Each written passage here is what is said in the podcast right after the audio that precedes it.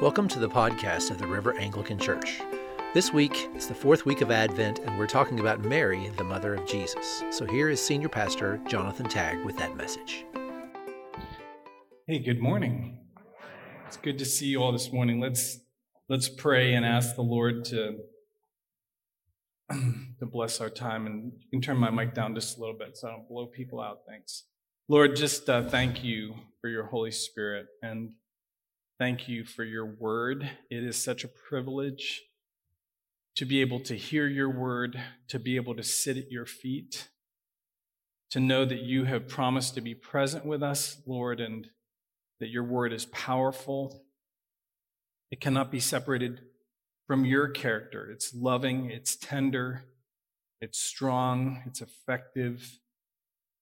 So, God, may we have uh, a sense of gratitude this morning, just even to be here, just even to, to have the honor of, of sitting at your feet. Lord, would you take uh, down any barriers in us, any skepticism, any jadedness? Uh, we pray that you would open us up and give us hope in areas where there may not be hope this morning. In Jesus' name, amen. So, my name is Jonathan Tagg. It's good to see you if I haven't met you yet this morning. Um, and we're doing the lectionary, which is this cycle of reading that over a billion people do. Uh, we don't do it all year, but we're in it right now. The lectionary is a cycle of three year readings. And this Sunday, uh, I really felt compelled to talk about Mary, the mother of Jesus. And uh, as a lifelong Protestant, uh, especially you know having pastored a non-denominational church when I was in my early uh, mid 20s, um, and then going on to be Presbyterian, uh, Presbyterian for eight years. Uh, we didn't really want to have anything to do with Mary. You know, Mary was to talk about Mary was to like talk about Catholic stuff. You know, so we just kind of ignored Mary and anything that sounded like the Roman Catholic Church. We ignored pretty much everything before the Reformation. But becoming an Anglican has revived uh, my interest and my passion for these people who've been lost in kind of, you know, hyper Protestantism. So we're going to talk about Mary and learn from her and learn from her testimony without, like some, teaching anything that's beyond what the Bible says about her. So I'm going to start with some background, then we're going to look at the scripture, and then we're going to talk about application. So, in terms of background, uh, it's likely that when Jesus spoke to Mary, he didn't actually call her Mary because Mary is more of a, of a Greek modification of the term of the name Miriam. And so, more than likely, when he talked to his mother, he used the name Miriam. This is important because you might remember that Moses' uh, sister, her name was Miriam. And the, the story there is that Moses' sister protected uh, Moses, Israel's deliver from a genocidal king. Well, what do we see in Luke chapter 1? But we see Mary, the mother of Jesus, protecting Jesus by going to Egypt from Herod, a genocidal king. The stories are kind of layered on top of each other. So the Old Testament goes even further and it prophesies that there would be a woman who would come who would bear God Himself, Emmanuel, Isaiah chapter 7 says this Therefore, the Lord himself will give you a sign. Remember, this is written 700 years before Christ. The Lord himself will give you a sign. The virgin will conceive and give birth to a son and will call him Emmanuel, God with us. Well, a little bit more background about Mary if you haven't thought about her, which I hadn't. Uh, she was born in Nazareth with very little known about her except from what the Apocrypha says. You might remember the Apocrypha is, uh, is a, are some early church documents that the Protestant church uh, uh decided were not, uh, you know, canonically authoritative. So they were kept out. But the Apocrypha tells us that if it's true that Mary was born and her parents were actually quite old. And so they, they uh, passed away when she was very young. We know from the New Testament that Mary which was from the lineage of Levi, whereas Joseph was from the lineage of Judah. And this is important because Jesus was born as both a priest, a Levite, and he was born as a king, like Judah. We know that Mary was very young, more than likely around 13 years old when all this happened, because that was the age that most Jewish girls were betrothed at that time period. And it's fair to assume that Mary was probably not really well educated. In fact, she was probably illiterate because in that time, uh, you know, girls didn't have the same education as, as men. She was more than likely a peasant, one of the lowest classes, one of the uh, lowest classes of Jewish culture because um, we know that they couldn't procure good lodging uh, when they went to give birth to Jesus. They didn't have the family connections and ended up staying in a makeshift cattle stall. And we know that when Joseph and she offered, uh, made their offering at the temple, do you remember what they made the offering of? Turtle doves. It was the bare minimum that a person could offer God at the temple. And, you know, uh, it was the bare minimum. So Mary, the mother of Jesus, as far as the wealthy and, you know, the popular uh, folks in Israel, she was a nobody. She was a illiterate, uneducated, uh, you know, low class girl from Nazareth. And yet, and God would use this young girl to bear and to raise the Son of God.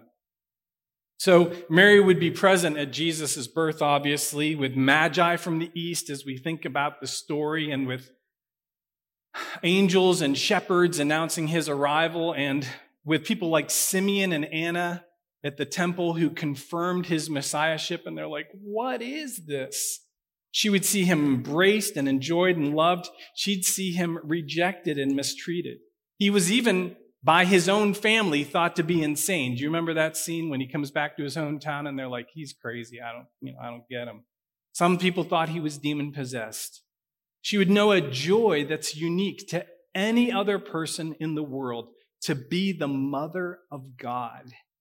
And yet she would also know a pain that was so deep, as Simeon prophesied, that a sword will pierce your own heart too. She would see this magical, mystical son born, and she would also see him executed, and she would see him resurrected. So, this is a little background to Mary, the mother of Jesus, and we're going to look at Luke chapter 1. If you want to turn there, if you want to look in your phone, that's great. We really encourage people to kind of follow in the scriptures. And we're going to look at Luke chapter 1 to what the chapter tells us about Mary, which is really significant. I'm going to read just the first part that was not read. Luke chapter 1, they read 39 through 55, 56, and I'm going to read uh, Luke 1 beginning at verse 26 just to give us that background. So Luke 1:26 says in the 6th month of Elizabeth's pregnancy God sent the angel Gabriel to Nazareth the town in Galilee to a virgin pledged to be married to a man named Joseph a descendant of David the virgin's name was Mary. The angel went to her and said, Greetings, you who are highly favored, the Lord is with you. Mary was greatly troubled at his words and wondered what kind of greeting this might be. But the angel said to her, Do not be afraid. Why? Because she was afraid. Mary, you found favor with God. You will conceive and give birth to a son, and you are to call him Jesus. He will be great and he will be called the Son of the Most High. The Lord God will give him the throne of his father David, and he will reign over Jacob's descendants forever, and his kingdom will never end. How will this be? Mary asked the angel, since I am a virgin. The angel answered, The Holy Spirit will come on you, and the power of the Most High will overshadow you. So the Holy One will be born, will be called the Son of God. Even Elizabeth, your relative, is going to have a child in her old age, and she who was said to have been unable to conceive in her sixth month is in her sixth month. For no word from God will ever fail. Mary responded, I am the Lord's servant. May your word to me be fulfilled. And then the angel left her. Well, I just want to make three brief observations about Mary from this passage. And the, the first thing we see about Mary is that she was humble. Because when the angel brought her this unexpected news, she could have responded a variety of ways, but she simply asked for clarity and she simply asked for understanding. After that long soliloquy from the angel, and he talks about reigning over his descendants forever in verse 33, his kingdom will never end. What does she say? She says, How can this be? How can this be? I'm a, a virgin. How can this happen? You know, you might remember in the New Testament this fellow named Zechariah who heard from the angel. You remember that story? He was in the in the temple because he was the high priest that year. When he heard, he scoffed. He disbelieved, and so he was not allowed to speak until his son John the Baptist was born. You might remember Sarai, the wife of Abraham, who when she heard, she kind of laughed, like, yeah, sure, like I'm going to have a baby, which was basically a scoff. But that wasn't Mary. Mary had a different spirit about her. She believed. It wasn't a question of if, like if God could do this. It wasn't a question of even why, which would be a valid question. God, why? Why do this? Why me? It was more of a question of how. How can this be? How can this happen, God? How, how can I bear God Himself? Not questioning His motives but seeking understanding. Secondly, Mary was submissive. And when the angel explained God's will and God's plan, without delay, she basically said, Okay, let it be as you have said. See, the angel's message to Mary would be life changing. How can you hear a message like from an angel like this, that you're going to bear God Himself, that His, his kingdom will, will never end, and all this? How can you hear a message like that and not know that your life is going to change. She did. He said that the Spirit will come upon you and that the Holy One will overshadow you, that the Holy One would, in a miraculous, mysterious way, that the Holy One would literally impart his very self into Mary. He would, you know, she would conceive God's child. And the last time those words were heard, if you think about the Old Testament, were in people like David, when the Spirit came on David. And, or Samson. You know how it ended for Samson? Not very well. The Spirit came on Elijah, the Spirit came on Elisha. Maybe her head was filled with, man, that cost them their life when the Spirit came on them. Their lives were never the same. And yet, she accepted it. She responded, May your word be to me like it, like it said. May it come to pass. Third, Mary was God glorifying. And it, it, amazes me, you know, when Mary was discussing the events with Elizabeth, what she ended up saying to Elizabeth. Um, she could have said a lot of things like, man, uh, what's my life with Joseph going to be like? You know, we had a different plan for kind of what it was going to look like than, than this. She could have complained. She could think, you know, is our life going to be better or is it going to be worse? What's going to be the hmm. ramifications of this child, of, of this new life in me? But she didn't. She didn't complain. She didn't vex over all those questions. What was her focus?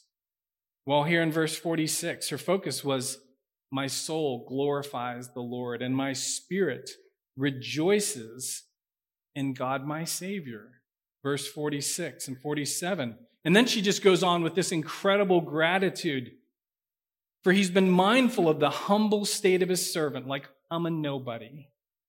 From now on, all generations will call me blessed, and so forth. Mary was God glorifying. Well, what does this mean for us? And there are three points of what it means for us, and they're taken directly from what it meant for Mary. And the first is that we are to be humble like Mary, to be humble. We're to trust God's will. No matter how surprising, no matter how much a change of plans of what we have set for ourselves, we're to say, God, I, I trust you, just like Mary. And I was thinking about humility. You know, Thomas à Kempis says that humility is neither thinking too high of ourselves, but also too low of ourselves. I love that. It would be prideful to think too low of ourselves. And but he but I also love the idea that humility is openness and pliability.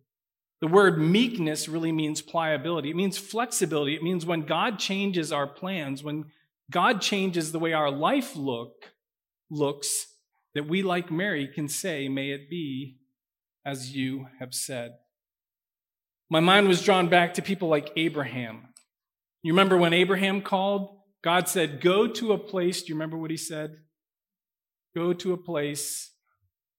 Yeah, it's it's absolutely gorgeous. You know, no, he didn't say that at the time in Genesis, whatever it was, Genesis 12. He said, Go to a place that I will show you. Go somewhere, and I'm not going to tell you where it is. I'm not going to tell you what it looks like. You are called to just get up and go. My mind was drawn to Peter when Jesus invited him out onto the water to defy the natural, to do something that he'd never seen anyone do. And Jesus called him out onto the water. Humility is, when, is what we demonstrate when life throws us the unexpected and when God allows the unexpected, like in Mary's life, and we say, God, may it be as you have said, I trust you. I don't need to know all the details. I don't need to, I don't need to know five steps down the road. I just need to know one step down the road. And that's the step I'm going to take. So a question comes to mind about what, what God is doing in your life this morning you know, what passions and what dreams do you have that maybe you've started to try to fill in the details and fill in the cracks?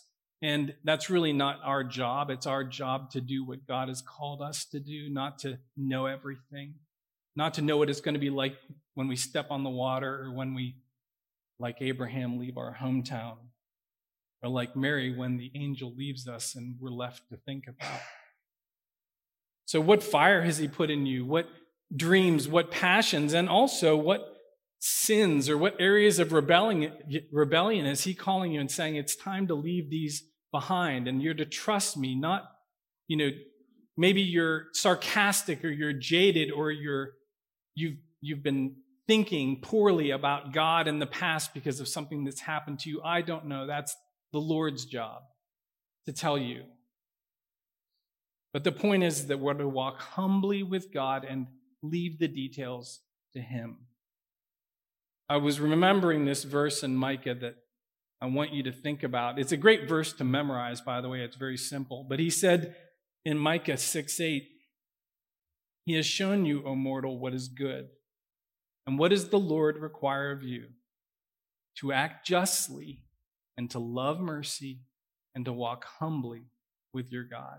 Isn't that an amazing verse just to think about? God says, just act justly, love mercy, walk humbly with me. Secondly, we're to submit to God's will.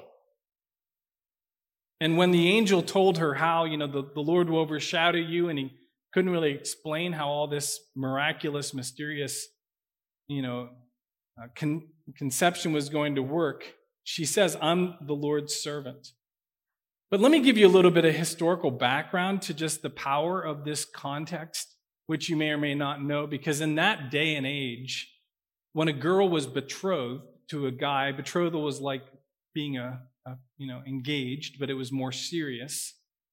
When a young lady like her was engaged to a guy and she became pregnant out of wedlock, or she became pregnant not from the person she was betrothed to, that that man had two choices. One was to divorce her publicly or to divorce her privately.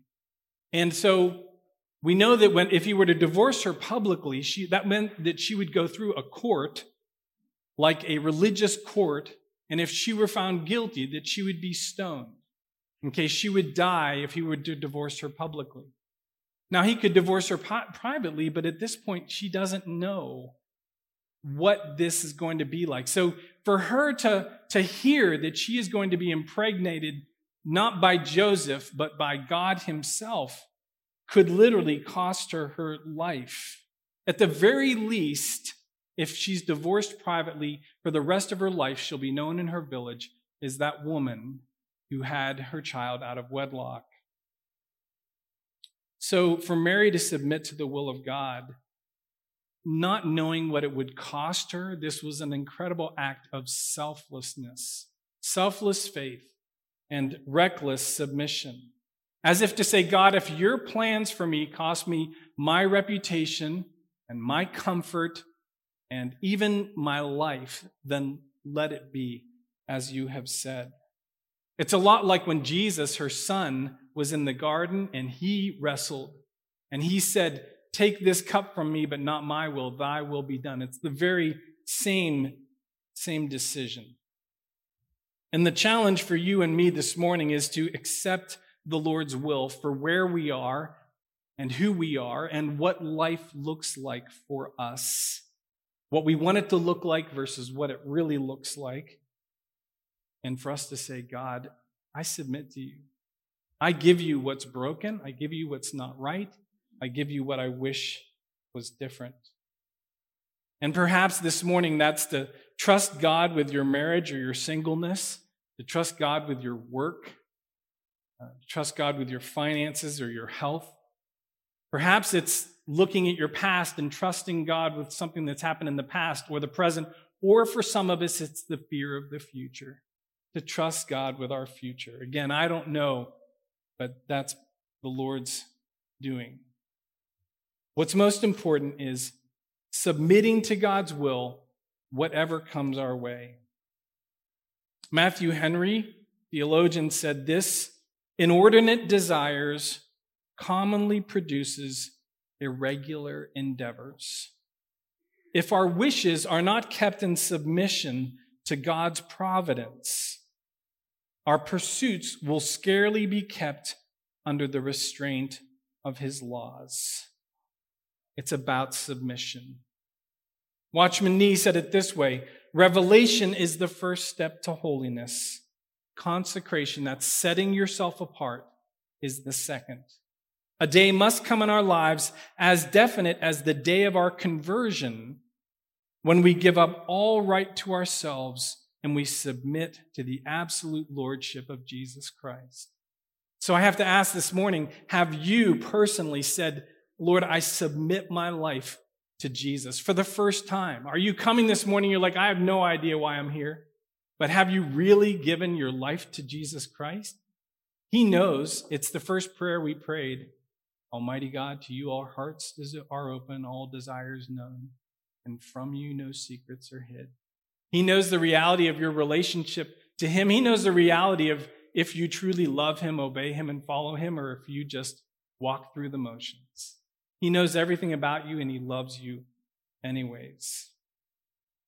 The second thing is, where is the Lord calling you today to submit to Him in a new way? Perhaps there's something you've been holding apart from Him, not willing to say, Let it be, Lord, as you have said, Your will be done. But maybe it's my will be done. And you've been keeping something like Gollum pressed to your chest for yourself. Well, third and finally, like Mary, we're to be God glorifying. We're to sing our own Magnificat. I love that. The Magnificat is that term for this, uh, this paragraph, so to speak, or this song that Mary said, My soul glorifies the Lord. And it's called Magnificat because of that Latin word to magnify. And when we magnify something, what do we do? Let me ask. When we magnify, if you put a magnifying glass, what does it do?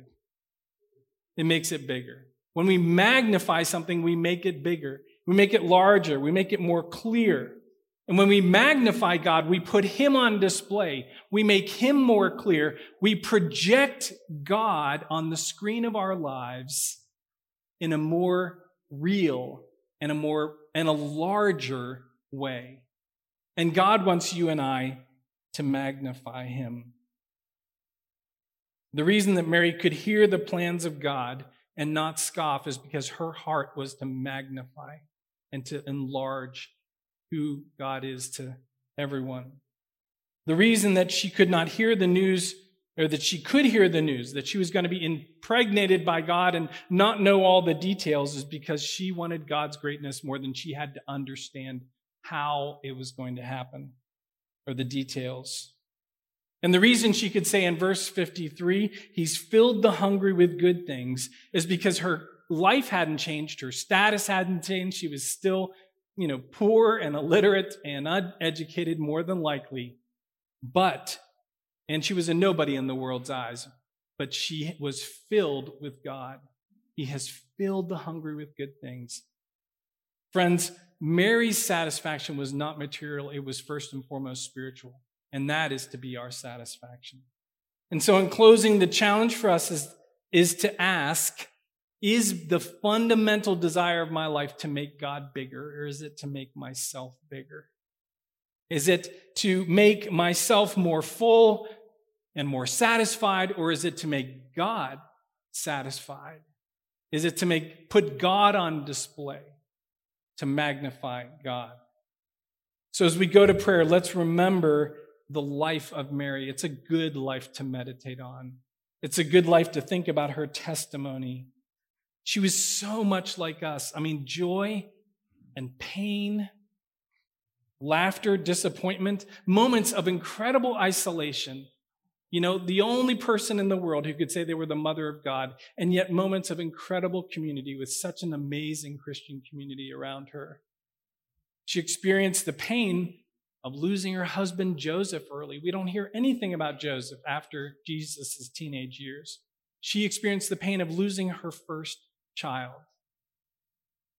She knew a joy that no one can ever know by bearing Emmanuel, God with us. Let's pray. Lord, thank you for the life and the testimony of Mary. Thank you for her hum- humility. Thank you for her openness and her pliability. Thank you for her submissive spirit. She didn't know all the details. She didn't know the future, how you were going to work it out. She knew that she could have died, Lord, except for your grace and mercy to appear to Joseph and to explain to him what he was doing. Lord, thank you that the fundamental direction and trajectory of her life was God glorifying. When she spoke to Elizabeth, she didn't complain and she didn't run too far ahead of you, but she just stayed in the moment and said, My soul glorifies the Lord. Lord, can we be, with your Holy Spirit and with your mercy, that type of person? In the name of the Father, Son, and Holy Spirit. Amen. Would you please kneel if you are able so we can have a time of intercession?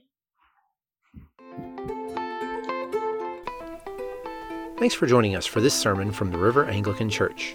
You can find us on the web at therivernrv.org, also on Facebook, and you can join us in person if you like on Sunday mornings at 9:15 at 110 Roanoke Street East, Blacksburg, Virginia 24060. We hope to see you again next week.